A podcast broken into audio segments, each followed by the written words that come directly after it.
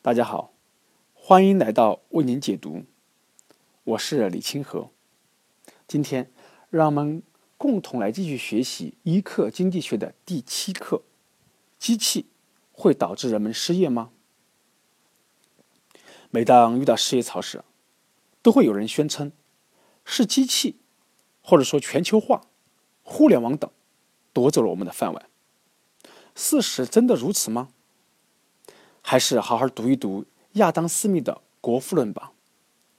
这本巨著的第一章叫《论分工》，给我们举了一个制造别针的例子。完全由一个人完成全部工序，也许一天也做不出一枚别针。但通过劳动分工，一个人负责剪铁丝，一个人负责缠绕，一个人负责定型，平均一人一天可以完成四千八百枚。如此来说，将有四千八百名劳工因此失业，失业率高达百分之九十九点九八，这不是糟糕透顶吗？一七六零年，阿克莱特发明了纺织机。当时啊，英格兰共有七千九百人从事纺织品的生产。到了一七八七年，该行业的从业人员达到了三十二万人，增加至。四十四倍。翻开一八八九年，David 维尔斯的《近来的经济变革》，其中有些数据很有趣。从一八七零年到一八八零年这十年间，英国的航运业十分的兴盛，仅进出口清关吨数就增至二千二百万吨。但与一八七零年相比，一八八零年雇佣的人数。只剩下三千人，准确数字啊是二千九百九十人。这是怎么回事呢？原来各个码头和船坞都安装了蒸汽的吊装机和谷物升降机，采用了蒸汽动力等等。威尔斯想不通，为什么到了一八八九年，竟然还有人能够找到工作？他悲观的写道：“照此下去，工业生产过剩。”可能是未来经济的一大完整。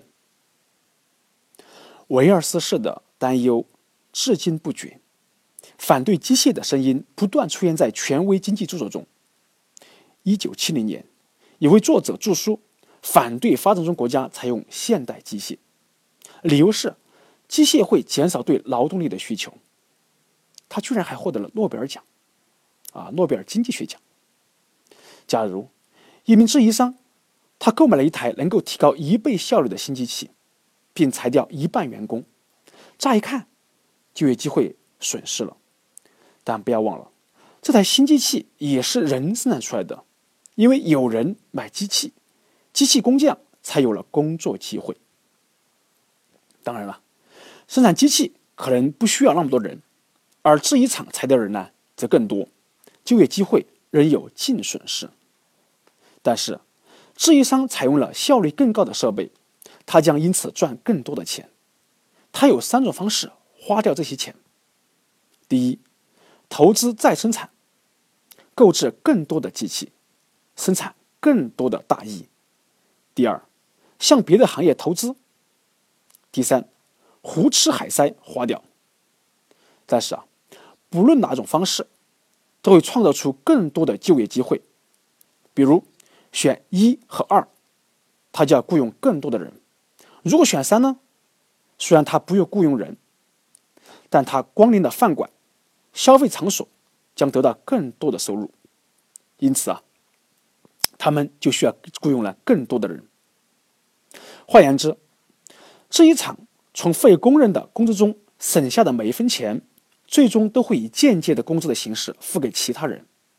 只要他不把这些钱埋在地里。则他提供的间接工作机会呢，将和他削减的直接工作机会一样多。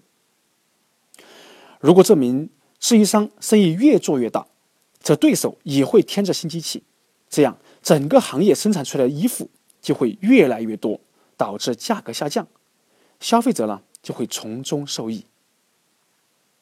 衣服的价格越便宜，买得起的人就越多，结果呢是市场扩大了，这被称为什么？称为需求弹性。则行业需要的劳工总数呢也会越来越多。当年织袜行业既展现了这一现象。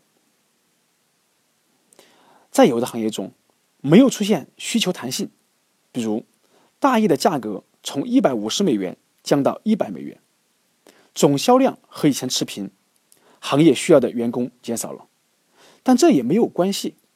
每一位消费者因此节省了五十美元，他可以把这五十美元花到其他任何地方，增加其他行业的就业机会。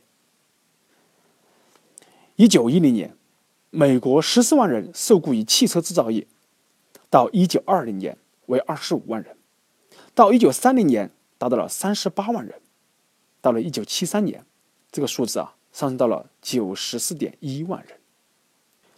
当今全球人口是十八世纪工业革命形成规模前的四倍，今天四分之三的人的工作皆拜机器所赐，如今。政客们爱高谈阔论，充分就业，那其实是啊，工业发展最落后国家的特色。那里人们起早贪黑，全年无休，累死累活。而有了机械，今天的人们才可以不必工作那么长时间，老人、儿童也可以不必再工作了。古典经济学家的智慧在于，他们更关注特定经济政策或者经济动向的长期影响。虽然可能因此忽略了短期的对特定人群的影响。采用织袜机，工人张三可能因此失业了。他用大半辈子学的织袜技术可能白费了。他又能为什么非技术工人？因此收入会直线下降。确实，张三不应该被忽略。几乎所有技术进步都会带来个人的悲剧。也许应该给张三一些帮助。但我们绝不能因此而忽略技术进步的主要后果，以及它带来的长期影响。这是我们给大家带来的一课经济学的第七课：机器会导致人们失业吗？谢谢大家。